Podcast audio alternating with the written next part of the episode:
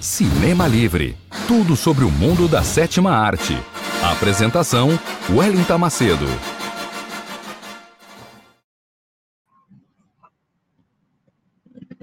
Boa noite, Well.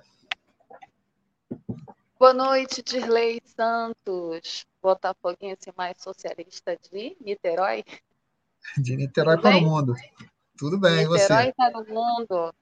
Boa noite, ouvintes e internautas da Web Rádio Censura Livre, a voz da classe trabalhadora. Essa é mais uma edição do programa Cinema Livre, o programa que traz tudo sobre o mundo da sétima arte até vocês nessa sexta-feira, 4 de dezembro de 2020. Sextou de lei com o Cinema Livre. Sextou, e hoje é no ritmo da ficção científica, né? Isso, no ritmo da ficção científica, de lei esse gênero tão amado, tão cultuado e tão inovador, traz sempre, sempre novidades, né, para a linguagem cinematográfica, para o mundo do cinema, com cada vez mais aficionados, com mais fãs do gênero. A gente vai falar sobre isso daqui a pouquinho. Então, vocês se ajeitem aí né? Peguem a pipoca de vocês, porque o programa Cinema Livre desta sexta-feira, 4 de dezembro de 2020, começa já com tudo e o nosso quadro já tradicional de notícias, não é isso, Dirley? O Curtas, já. com as últimas notícias do mundo do cinema. Vamos lá, então, para a primeira notícia. Vamos lá, qual vai ser? Uma notícia bem interessante, uma notícia que pegou alguns fãs de surpresa. É...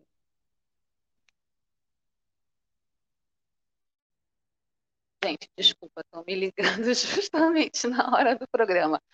Mas para os fãs da atriz Ellen Page, que agora é o ator Elliot Page. Sim, a atriz Ellen Page anunciou para o mundo, né, revelou para o mundo que é um homem trans. E seu nome agora é Elliot Page.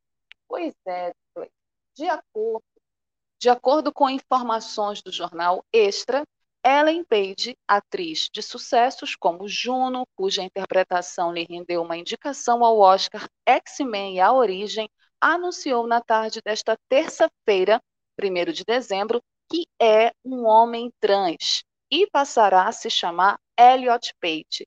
O ator, de 33 anos, publicou um longo comunicado, segundo o jornal, sobre sua transição de gênero. Elliot disse, abre aspas, gostaria de compartilhar que eu sou um homem trans. Meus pronomes são ele, eles, e que meu nome é Elliot. Eu me sinto sortudo por estar escrevendo isto, por estar aqui, por ter chegado neste lugar começou nesse longo texto publicado na internet. Eliot admitiu também que não foi fácil se assumir que tem medo de sua revelação acarretar coisas negativas para sua vida e que, ela, que ele, embora esteja feliz, né, ele tem consciência dos seus privilégios. E ele diz, inclusive, que tem muito medo do ódio que essa notícia, que essa revelação de lei possa acarretar não só para a sua vida, mas também para a sua carreira. Bom, nós aqui do Cinema Livre apoiamos a decisão do Elliot Page. Nós somos contra qualquer tipo de discriminação e de transfobia. É um ato muito corajoso, de fato, e nós achamos, eu acho que tu concordas comigo, Dirley, que o Elliot tem todo o direito de se é, ele entende e esse é o momento e que ele precisa assumir isso para o mundo de se assumir enquanto homem trans e ter os seus direitos respeitados. A partir de agora, é o ator Elliot Page, tão talentoso e, e tomara que continue com uma longa carreira, porque o Elliot é muito talentoso, é, tomara que ele consiga né, é, ultrapassar as barreiras do preconceito e da transfobia e seguir a carreira lindamente dele no mundo do cinema. Nós estamos torcendo para ele, não é isso, Dirley? Isso, né? É, eu acho que, inclusive, ele tem que pensar do ponto de vista de que essa atitude sirva como um exemplo para fortalecer aqueles e aquelas que queiram tomar uma atitude semelhante, né? possam também Exatamente. assumir sua orientação sexual sem nenhum tipo de é, obstáculo preconceito. Tem que servir como um, um, elemento de fortalecimento do movimento. Inclusive, ele admite né, o privilégio dele, por conta exatamente disso, de ser já uma pessoa conhecida, famosa, ter condições financeiras, e que o exemplo dele sirva de fato de lição né, e também de inspiração para aqueles e aquelas que passam por essa por esse momento também e por essa dificuldade em assumir é, sua identidade real de gênero, certo? Seguindo aqui o nosso quadro curtas com as últimas do mundo do cinema, essa notícia é sobre mostra de cinema. Aqui no Cinema Livre a gente está sempre falando de mostras e festivais de cinema, a gente adora né, falar sobre mostras e festivais de cinema, e essa é uma notícia que vem da Rússia, cinema russo e soviético, para quem não está acostumado a assistir filmes russos e soviéticos, a Mostra de Cinema Soviético e Russo chega à sua sétima edição com homenagem ao centenário de Sergei Bondarchuk. Pois é, começou ontem e vai até o dia 13 de dezembro deste ano a sétima edição da Mostra. Mosfilme de cinema soviético e russo, com 13 longas metragens em total de 30 sessões.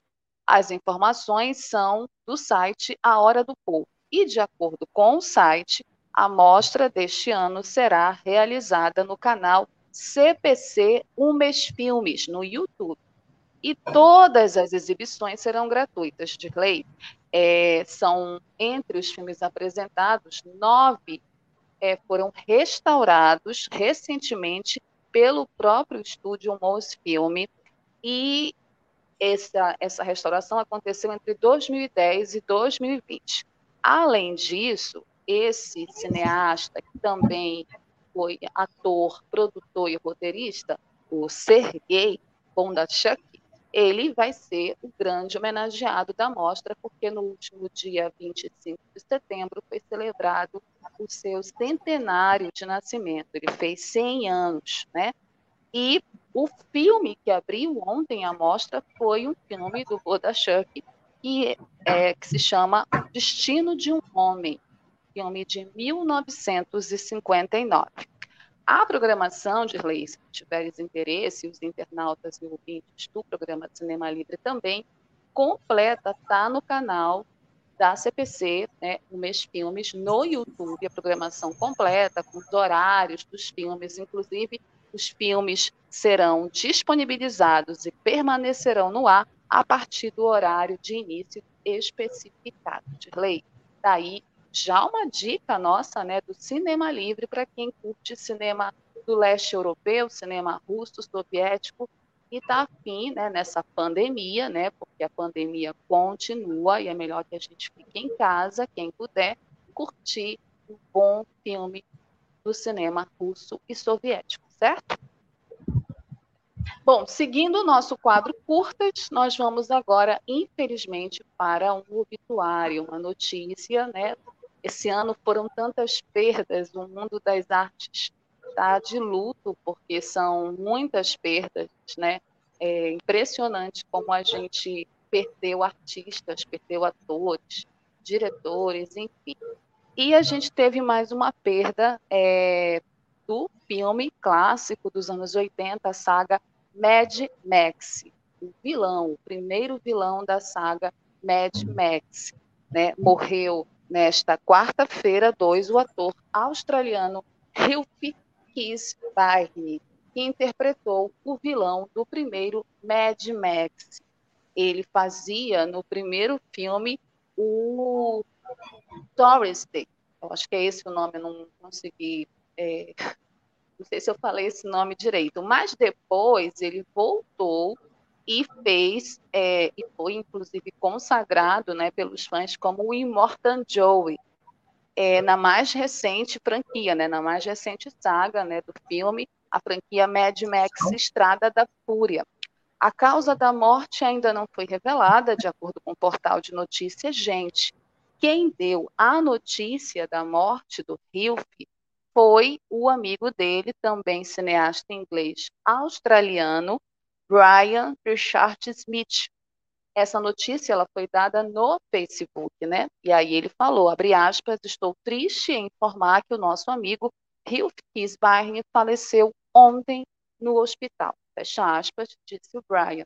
O Rio ele tinha 73 anos, ele também era cineasta, né, de origem australiana, e ele também participaria da saga Liga da Justiça, dirigida pelo George Miller, e faria o personagem Caça, Caçador de Marte.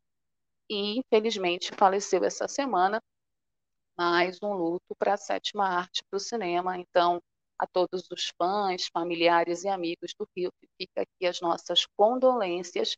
Ele será eternamente lembrado, né? vai entrar no panteão dos imortais do cinema, como esse super vilão dessa super saga Mad Max, também tem muitos fãs e marcou a história do cinema.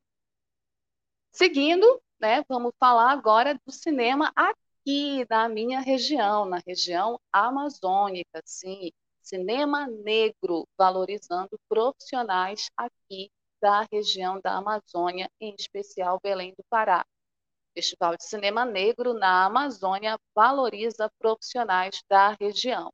Pois é, gente, para quem não conhece o cinema na Amazônia e está interessado em conhecer, discutir o racismo através do audiovisual e valorizar a produção de cinema realizada por afro-brasileiros sobretudo na região amazônica, são esses os objetivos, de acordo com matéria no site Alma Preta, da segunda edição do Festival de Cinema Negro Zélia Amador de Deus. O evento, em formato online, começou no último dia 25 de novembro, mês passado, e vai até 10 de dezembro. Então, ainda dá tempo para os internautas e ouvintes do programa Cinema Livre conferirem o Festival de Cinema Negro Zélia Amador de Deus.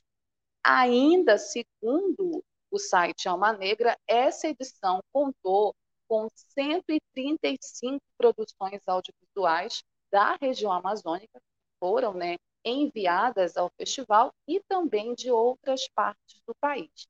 Ou seja, Dirley mostra que cada vez mais esses festivais online hoje, né, com essa esse momento que o cinema a nível mundial vive de pandemia, está dando certo, está fazendo sucesso, as pessoas continuam produzindo e os festivais hoje, as mostras de filmes, são ótimos espaços para que é, esses produtores, cineastas, realizadores do audiovisual brasileiro possam mostrar seus trabalhos. A programação, além dos filmes, inclui também debates, premiação e exibição de filmes no site, é pelo site Todisplay, Todisplay, tudo junto, tá? É só acessar esse site Todisplay para conferir toda a programação. E também pelas redes sociais do Cine Diáspora.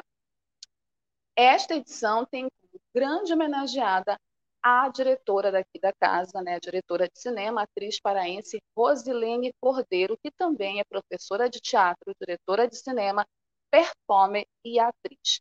E uma curiosidade para quem não conhece, o nome do festival Zélia Amador de Deus é em homenagem à professora da Universidade Federal do Pará, Zélia Amador de Deus, uma grande militante histórica do movimento negro aqui da região da Amazônia e mais especialmente Belém do Pará. Então, confiram esse festival, confiram as produções audiovisuais negras da Amazônia.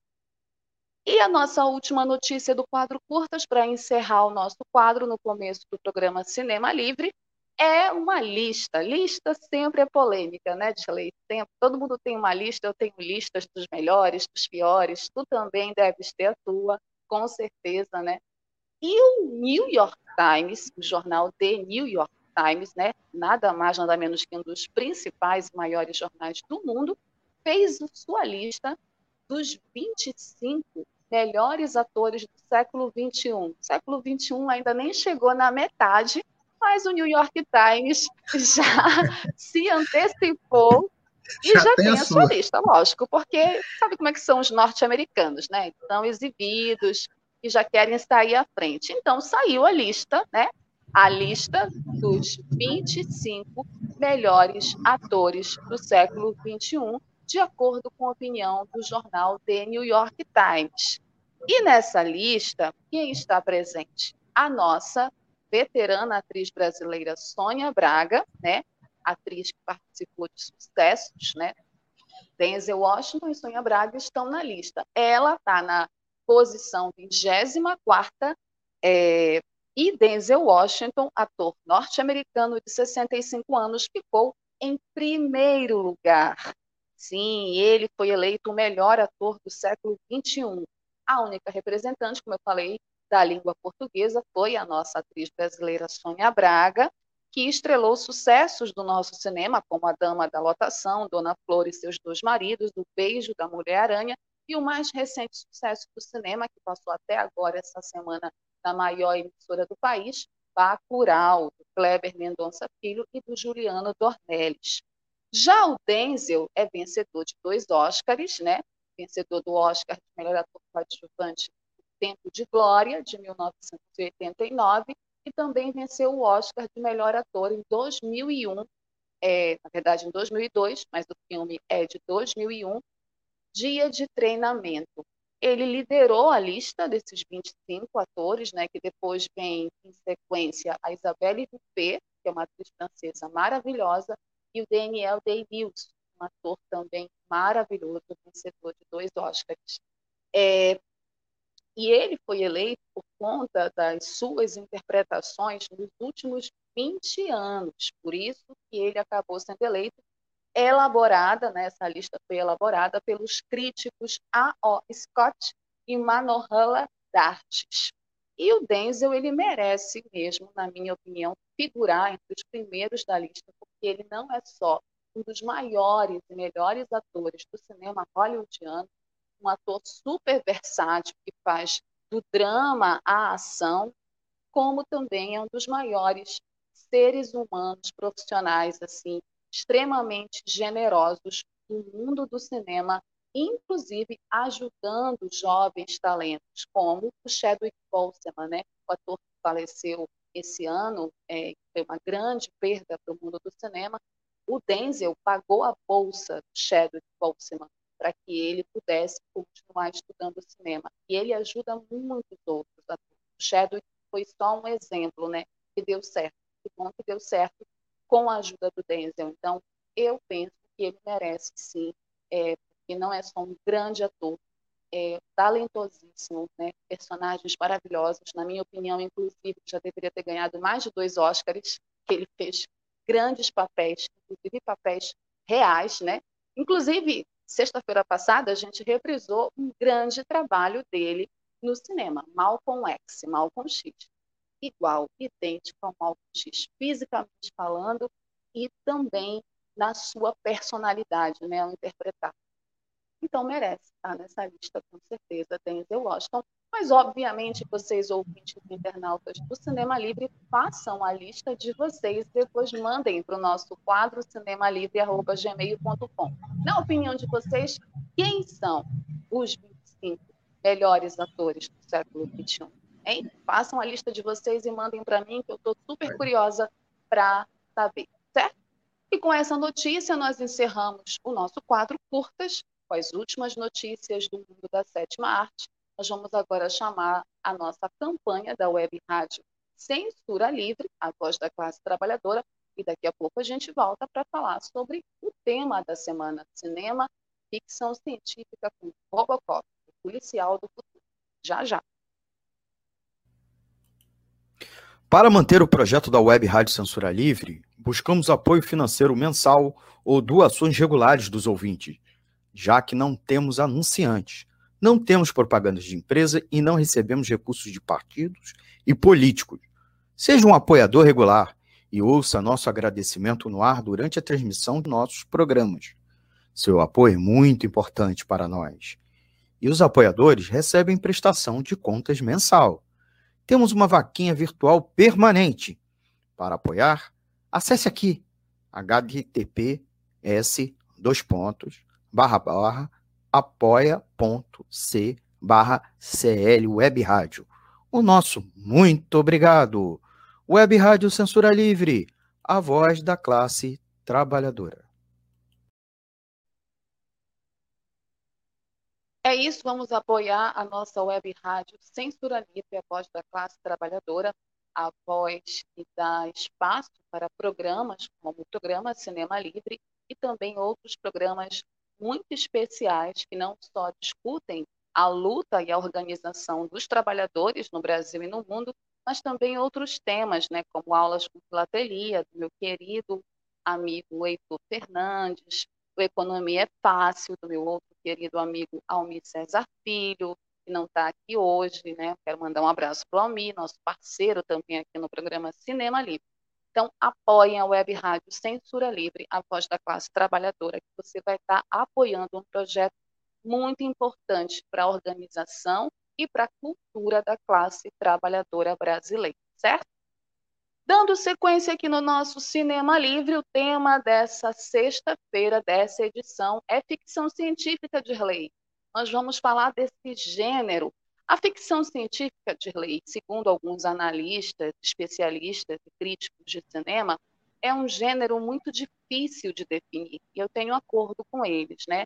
Primeiro, porque a própria é, junção dos termos, ficção, e, e dá espaço para imaginário, para imaginação, fantasia e científico, né, que está ligado mais à área das ciências, né, das exatas e das ciências naturais também, dá muito pano para manga, né?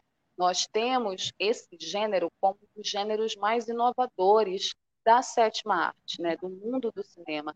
Inova na linguagem visual, na linguagem do roteiro, na linguagem da direção, inova nos efeitos especiais e traz temas relevantes para serem discutidos no cinema. Temas que a priori a gente acha, acha que a gente acha que, que são temas de entretenimento, de puro entretenimento. Muita gente acha que a ficção científica é um gênero de puro entretenimento, mas tem toda uma discussão, inclusive filosófica. Né? Muitos filmes trazem, inclusive, uma discussão filosófica a respeito de temas importantes da nossa sociedade. E o filme que a gente vai tratar hoje aqui no Cinema Livre é um filme já considerado um clássico cult dos anos 80, filme de 1987, né? É um filme que traz também uma discussão muito importante e relevante para a sociedade, já naquela época e extremamente atual nessa conjuntura que nós estamos vivendo, uma conjuntura de pandemia, de crise na sociedade capitalista, crise econômica, social e de violência e também traz a discussão do papel da polícia né, e das grandes corporações nesse debate sobre segurança, segurança privada, segurança pública. Eu estou falando de Robocop, Policial do Futuro, filme norte-americano de 1987, de ação e ficção científica realizado por Paul Verhoeven e escrito por Edward Neumeier e Michael Miner, o filme conta com a participação de Peter Wheeler, Nancy Allen, Dan Horley Kurt Wood Smith, Miguel Ferré e Ronnie Cox nos papéis principais. A ação se passa num futuro próximo, na cidade de Detroit, no estado do Michigan, profundamente corroída pelo crime. Robocop é, centra sua história na vida do policial Alex Murphy, vivido por Peter Wheeler, que é brutalmente assassinado por um grupo de criminosos e, subsequentemente, é revivido pela OCP, que é Omni Consumer Products, uma multinacional né, que, que cria o Robocop né, como um ciborgue, ou seja, um organismo dotado de partes orgânicas e cibernéticas, geralmente com a finalidade de melhorar sua capacidade utilizando tecnologia artificial. O Robocop, ele trata de temas como mídia, corrupção, autoritarismo, ganância, privatização, identidade, distopia, gentrificação e natureza humana. Robocop é um filme de vanguarda daquela época, porque ele discute, a partir do gênero da ficção científica, o papel da privatização dentro da segurança pública. Mas é um filme que dialoga com a realidade também.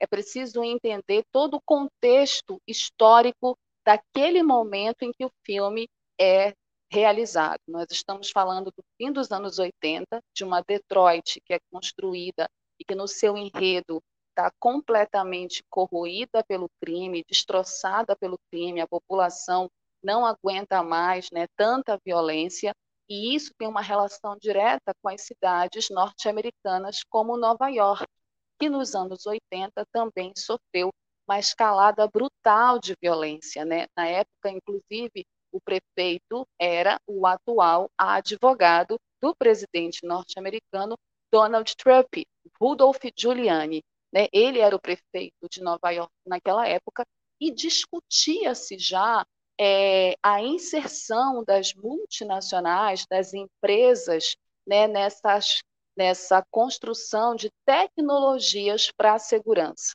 Né? Robocop fala disso. Robocop fala da construção e da privatização da segurança pública e do papel da polícia.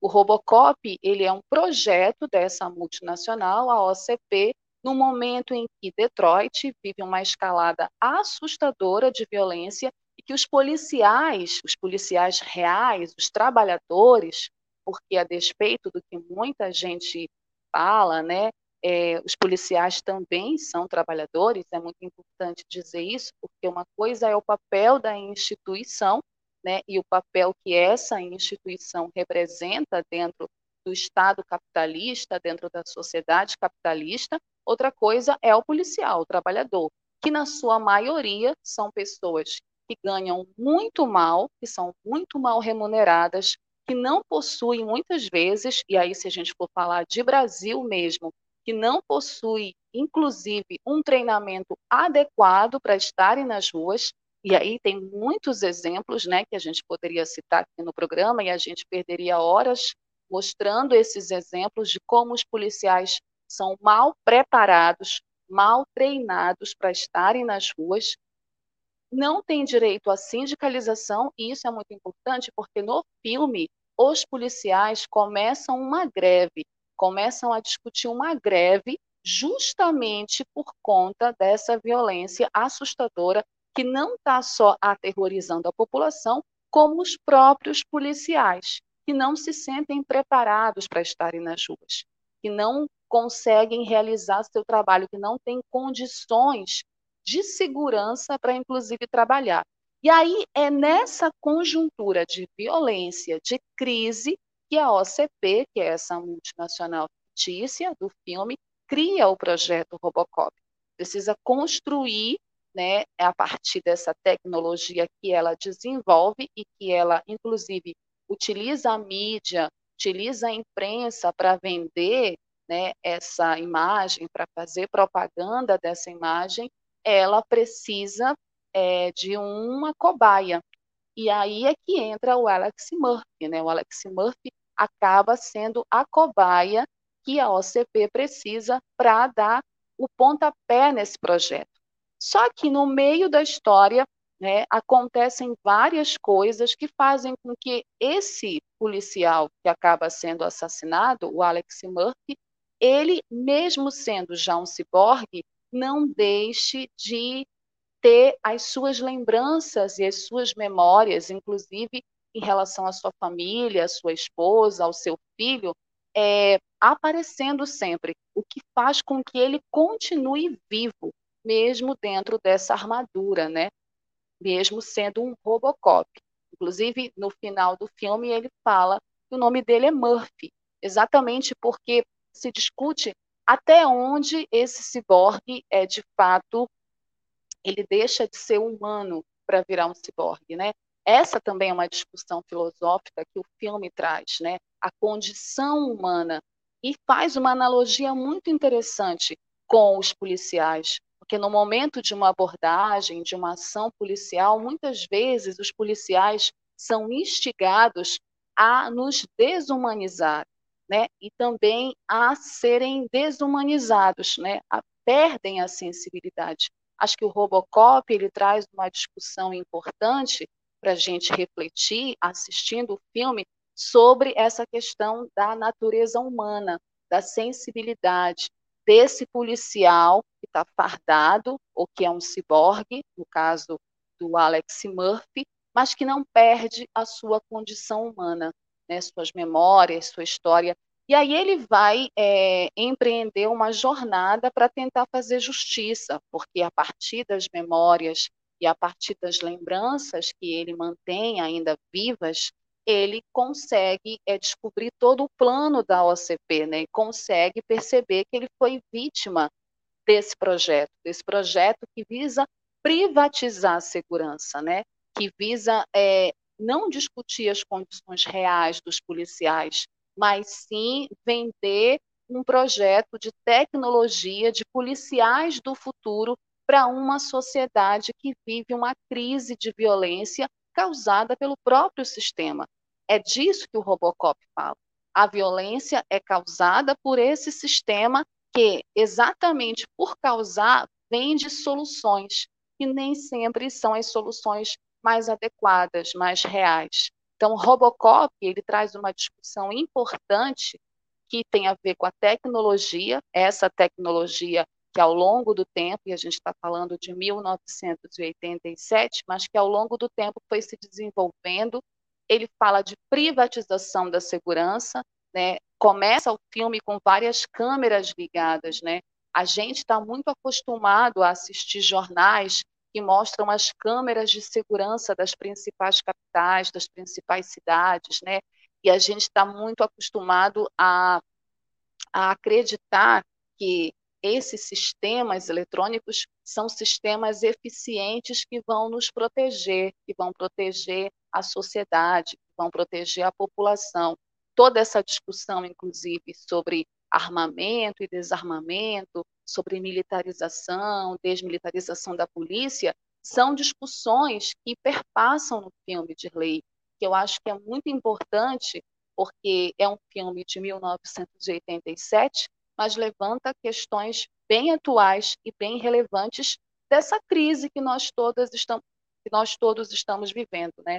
Hoje eu vi mais cedo no jornal dois policiais que estavam discutindo no meio da rua e um policial apontando a arma para o outro policial.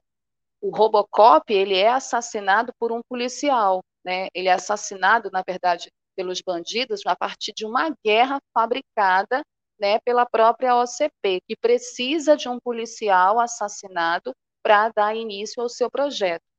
E no final, ela cria um outro ciborgue que vai também lutar contra o Robocop que está é, querendo desvendar toda essa história né, é, da OCP e querendo fazer justiça.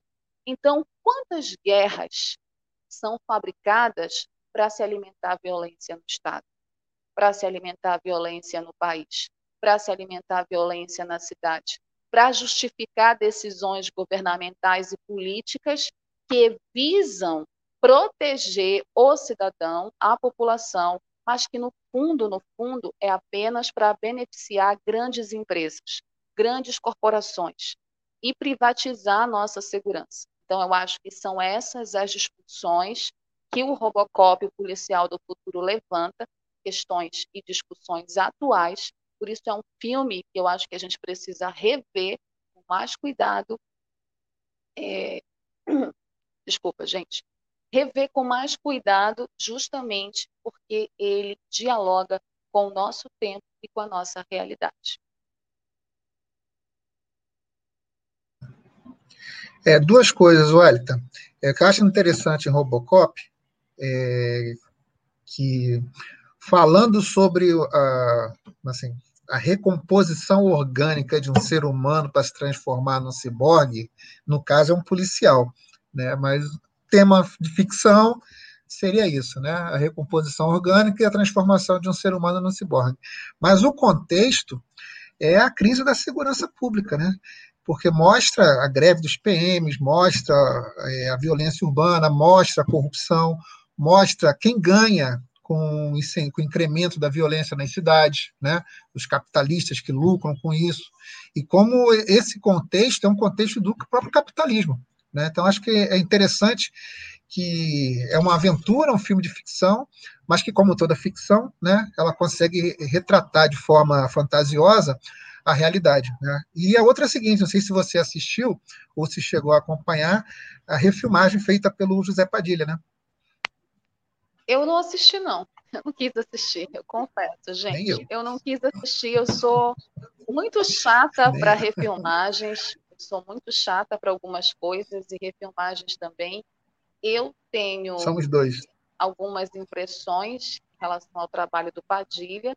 Eu deveria assistir por ossos do ofício, mas eu não assisti ainda não. Eu vou assistir, eu vou assistir. Ainda, ainda. ah, legal. Então, Dirley, é só para algumas curiosidades para os nossos ouvintes internautas, Robocop fez muito sucesso. Foi considerado um dos melhores filmes do ano de 1987, tanto pelo público quanto pela crítica, né? o que mostra, por exemplo, que o cinema de ficção científica, a crítica vê esse cinema com bons olhos, né? apesar de muita gente torcer o nariz. É, ele venceu o Oscar de 1988 na categoria Melhores Efeitos Sonoros. E também venceu o Saturno, que é um prêmio dado para filmes de ficção científica. Ele venceu nas categorias Melhor Diretor, Melhor Filme de Ficção Científica, Melhor Maquiagem, Melhores Efeitos Especiais e Melhor Roteiro. Também foi indicado para melhor ator o Peter Wheeler, melhor atriz a Nancy Allen, também foi indicado para o BAFTA, que é o principal prêmio do cinema britânico, e ele também, depois do sucesso do primeiro filme, ele deu largada a uma franquia, né? Robocop 2, Robocop 3, que inclusive esse Robocop 3 tem roteiro assinado pelo Frank Miller, né? É, os filmes sequentes não subsequentes não fizeram tanto sucesso quanto o primeiro, mas renderam bom dinheiro nas bilheterias, né? Fora álbum de figurinhas, outros produtos, né? Bonecos. Robocop está no nosso imaginário popular, marcou uma geração dos anos 80 e é, como tu falaste, um filme muito relevante para discutir Inspirou a crise... até a música do Mamonas Assassinas, né? E inspirou, olha só, tá no imaginário popular que inspirou uma música é anti-homofobia, porque eu acho que essa música é um hino anti-homofobia da saudosa banda Mamonas Assassinas, o Robocop Gay, que eu adoro, inclusive, essa música, sempre que toca eu canto. Então, gente, assistam, quem não assistiu, ou reassistam Robocop, Policial do Futuro, filme do Paul Verhoeven, é, de 1987, um filme muito relevante e atual para discutir e entender um pouco violência do Estado, capitalismo, ganância, né, lucro, crise na segurança pública do Estado, certo? Nós vamos certo. chamar mais um. Oi. Só antes de passar para o próximo bloco e nosso intervalo, o comentário aqui do Heitor Fernandes, nosso titular ah, tá. no Aulas com Filatelia em Defesa dos Correios. Né? O Heitor fala: parabéns, Wellington Macedo, pelo tema do programa e pela contextualização sobre a violência de Estado, amparada pelo racismo institucional, prioritariamente contra a juventude negra e pobre. Não ao projeto do policial do futuro, nem ao do exterminador do presente. Um abraço aí para o nosso companheiro Heitor. Heitor, como sempre, arrasa, né? Não ao projeto do policial do futuro, nem do exterminador do presente. Eu acho que isso tem muito a ver mesmo, Heitor, com o que a gente está vivendo hoje, essa conjuntura, inclusive de violência racial, tanto a nível internacional, nos Estados Unidos, com a morte de George Floyd, como a nível no Brasil, recentemente com a morte do João Alberto Freitas, em Porto Alegre. Eu acho que tem tudo a ver. Vamos chamar rapidinho o intervalo, que eu quero ler mais comentários como esse do Heitor. Então, mande o seu comentário aqui para as nossas redes sociais. Não esqueçam de dar o like é, daqui a pouco a gente volta. Eu vou ler os comentários de vocês. Sintonize a programação da Web Rádio Censura Livre pelo site www.clwebradio.com ou pelos aplicativos de rádio online para celular e tablet e também em Smart TV. Ouça ao vivo, mas também a exibição em horários alternativos, reprise e reapresentações. Acompanhe também a live ao vivo na página da Web Rádio Censura Livre, no Facebook ou pelo canal do YouTube. Não deixe de dar seu like e compartilhar com os amigos nas redes sociais. Assista ainda no Facebook e no YouTube as edições anteriores. Procure-nos no YouTube em youtube.com c censura livre e se inscreva no canal. Não deixe de clicar no sininho para receber as notificações de novos vídeos. Web Rádio Censura Livre, a voz da classe trabalhadora. É isso, e enquanto vocês ficam mandando os comentários de vocês, que vai aparecer aqui, né, nosso programa Cinema Livre, depois de ler, pode ler alguns aqui, perguntas, não esqueçam de mandar as sugestões de vocês para o quadro cinemalivre.gmail.com. Nós vamos seguir com o nosso quadro Dicas, que o nosso tema de hoje é ficção científica e cinema, né?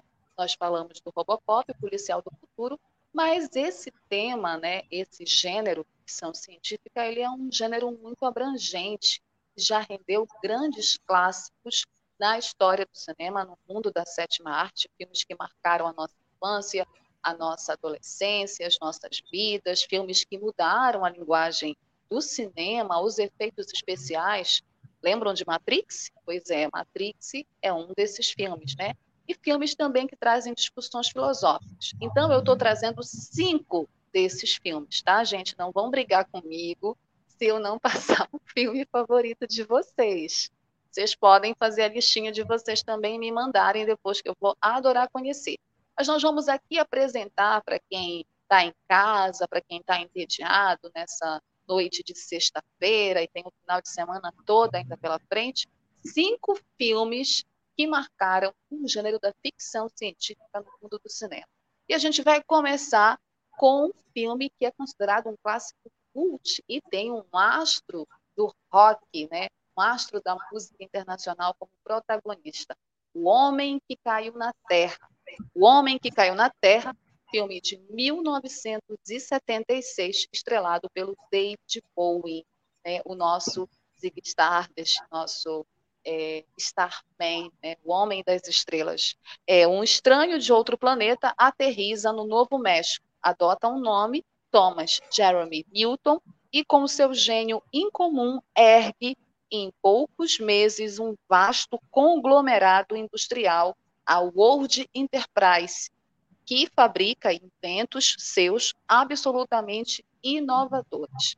O Homem que Caiu na Terra é um filme que fala sobre niilismo, é um filme que fala também sobre natureza humana, sobre essas relações com o espaço. É um filme bem interessante, é um clássico cult estrelado pelo David Bowie, maravilhoso, talentosíssimo, né? que inclusive inspirou também é, os álbuns dele subsequentes nessa questão é, de falar sobre ficção científica, Homem nas Estrelas, é uma super dica para começar o nosso quadro Dicas, aqui com os filmes sobre ficção científica.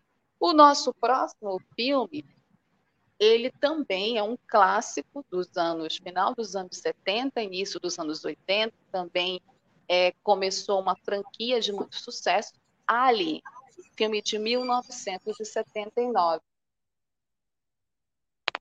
uma nave espacial que retorna para a Terra recebe estranhos sinais vindos de um asteroide. Enquanto a equipe investiga o local, um dos tripulantes é atacado por um por um misterioso ser. O que parecia ser um ataque isolado se transforma em um terror né, que contamina é, toda a nave, pois o tripulante atacado levou para dentro dessa nave o embrião de um alienígena. O Alien ele é um clássico dos anos 80, dirigido pelo maravilhoso Ridley Scott, um dos maiores diretores do cinema também de ficção científica, estrelado pela maravilhosa Sigourney Weaver, né, que faz a clássica Tenente Ripley. Esse filme é um filme que eu considero um dos maiores filmes de ficção científica e também de terror, né, porque é uma mistura de gêneros. Quem não assistiu ainda, assista. Estou tentando colocar meu filho para assistir esse filme, só que ele não se interessou ainda.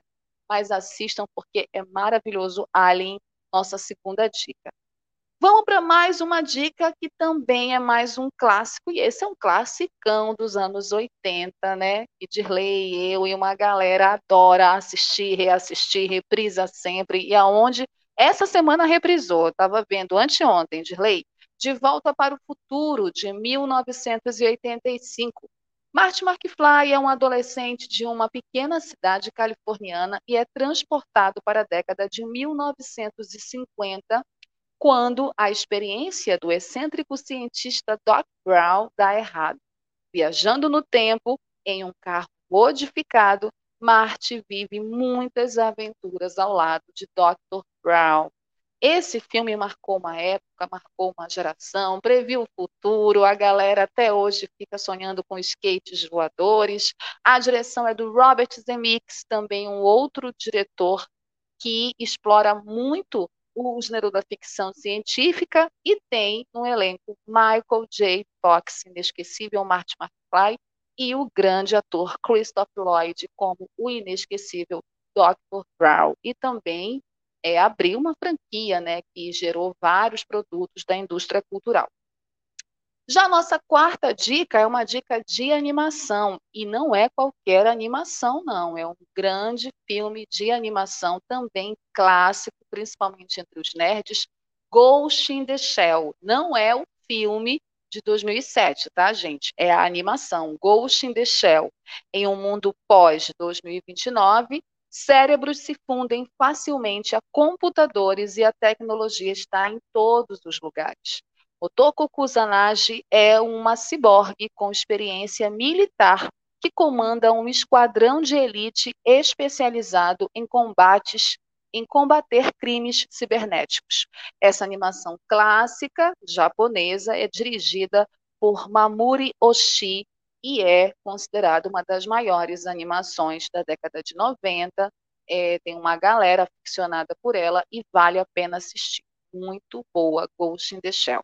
Nossa última dica é também uma animação que flerta com todo esse debate sobre segregação, sobre violência, sobre separação de raças. Estou falando do Distrito 9, filme de 2009, que é dirigido pelo Neil Blomkamp. É um filme que fala sobre alienígenas que chegam à Terra em busca de refúgio. 30 anos atrás, esses alienígenas chegam à Terra em busca de refúgio, pois o seu planeta está morrendo. Eles passam a viver separados dos humanos em uma área chamada Distrito 9, na África do Sul. Não é por acaso que essa área se localiza na África do Sul. Né? Quem conhece a história da África do Sul e toda a história do apartheid social e racial que a África do viveu, sabe porque essa área, inclusive, foi escolhida para ser cenário do filme. E nessa, nesse filme, os alienígenas são comandados por uma multinacional chamada United, que não se importa nem um pouco com a vida deles. O Distrito 9 também é um filme de ficção científica que fala muito bem sobre essa questão de invasão de alienígenas, relação com os humanos, separação. Então, é um ótimo filme, uma ótima dica para quem ainda não assistiu. Bom, e essa foi as nossas cinco dicas do quadro Dicas de Filmes.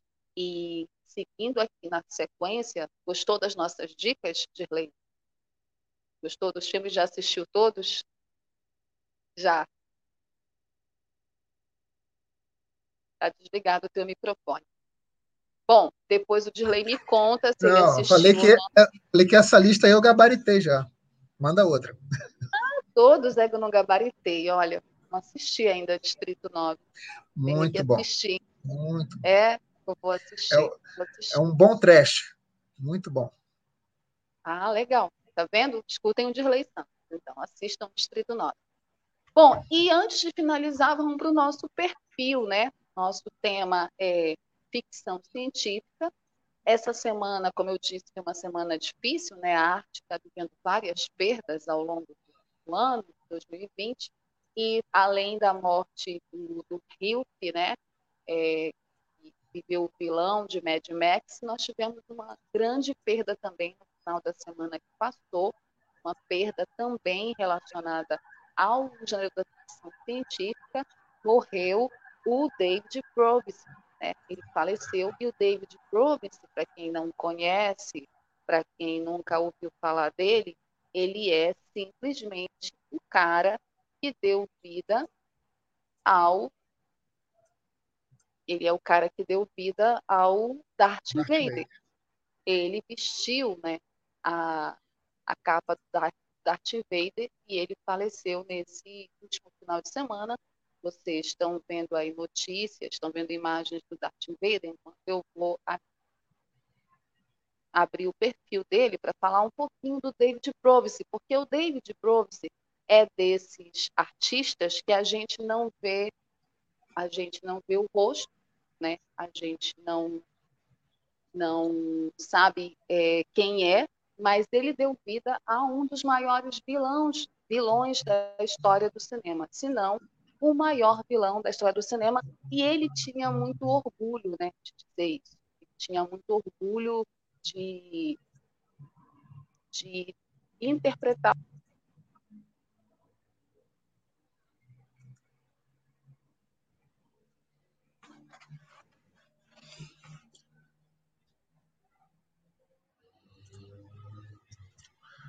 Ué, acho que deu um problema. A Wellington travou rapidinho.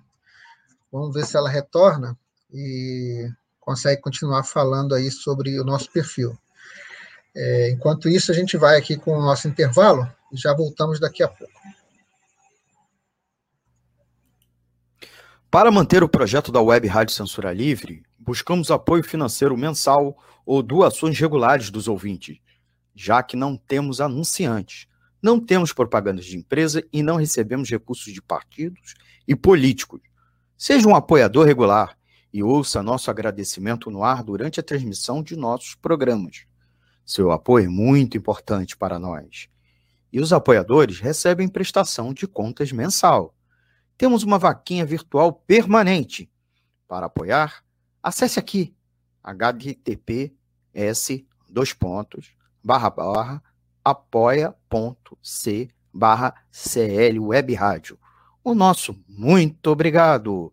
Web Rádio Censura Livre, a voz da classe trabalhadora. Sim.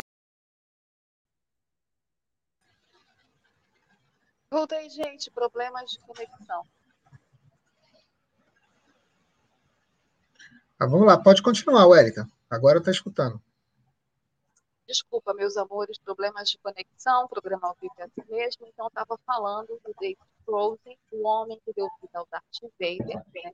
esse ator que infelizmente deixou essa semana e que muita gente não conhecia e a, toda a saga do Darth Vader, ele vestiu essa fantasia, né? vestiu a capa do Darth Vader e tinha muito orgulho de ter dado vida a esse vilão mesmo que o rosto dele não tenha sido tão conhecido assim pelo grande público, a não ser por aqueles fãs mais aficionados.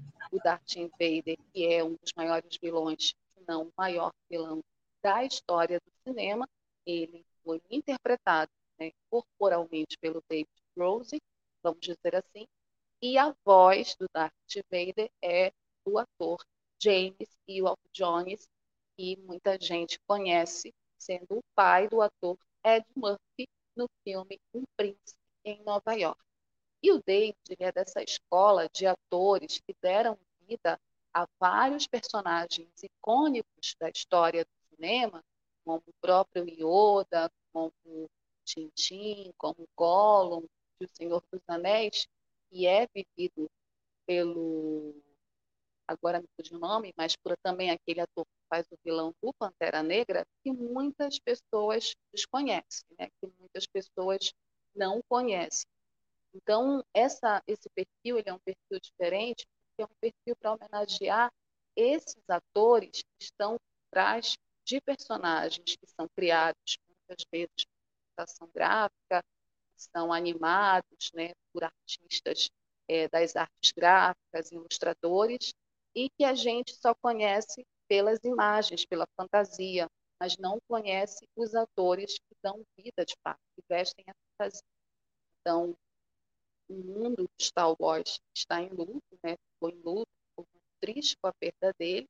Ele fez outros trabalhos, mas o trabalho dele mais conhecido, dúvida, é o do Darth Vader, é, esse que é considerado, inclusive, dentro do gênero da ficção científica, o maior vilão do gênero nessa saga, que é uma das maiores sagas da história da ficção científica na sétima arte e da história do mundo do cinema.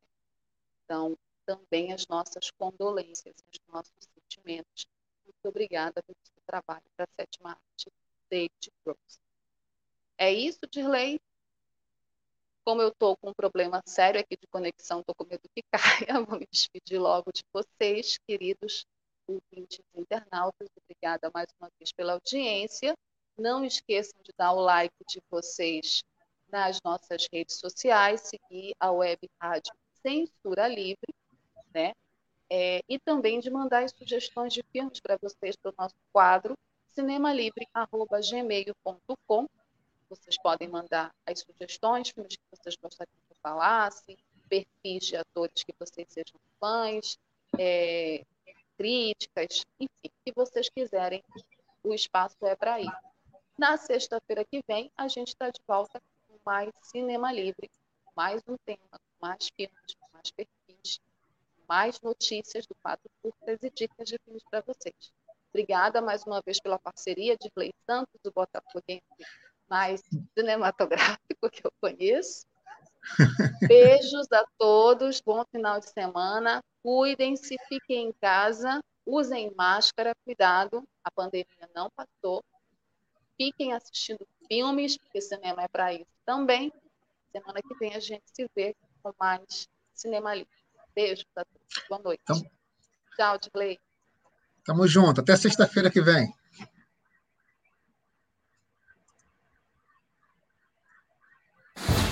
Cinema Livre tudo sobre o mundo da sétima arte. Apresentação: Wellington Macedo.